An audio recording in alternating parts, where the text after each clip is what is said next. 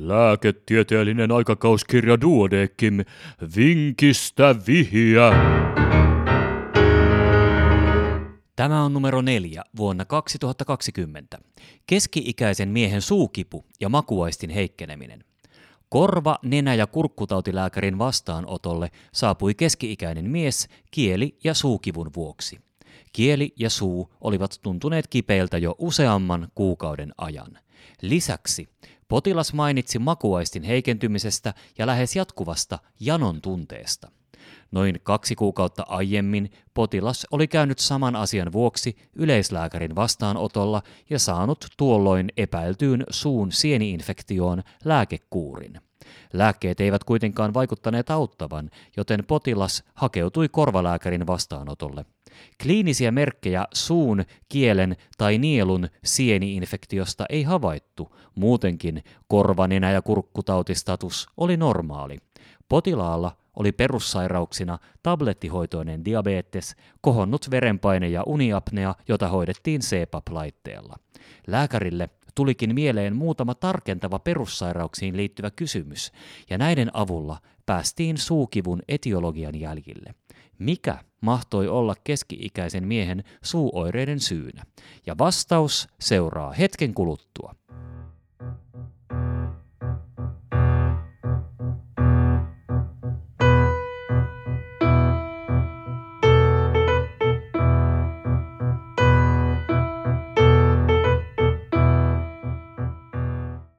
Vinkistä vihiä ratkaisu.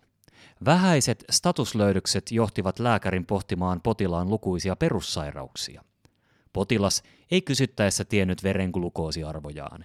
Viimeksi glukoosiarvo oli tarkistettu noin puoli vuotta aiemmin. Nestettä potilas kertoi juoneensa viidestä seitsemään litraa vuorokaudessa, mutta silti janon tunne oli päivittäistä. Vastaanotolla mitattu verenglukoosiarvo oli yli 20 millimoolia litrassa. Oireisen hyperglykemian vuoksi potilas ohjattiin keskussairaalan päivystykseen. Kipeä suu on erityisesti keski-ikäisten ja ikääntyvien naisten varsin yleinen vaiva. Oireilijoista ainakin 80 on naisia ja suurimmillaan esiintyvyys on 60-80 vuoden iässä. Suukivulle on useita syitä, joista on koottu hyvä taulukko tämän vinkin yhteyteen. Kun suukipuisen potilaan kliiniset löydökset ovat minimaaliset, tulisi miettiä, ovatko oireet yleissairauksien aiheuttamia. Diabeettisen neuropatian aiheuttama kielikipu eli glossodynia on yksi monista mahdollisista syistä. Lisäksi diabeteksen tiedetään aiheuttavan suun kuivumista, makuaistin häiriöitä ja niin sanottua suupolteoireyhtymää englanniksi burning mouth syndrome.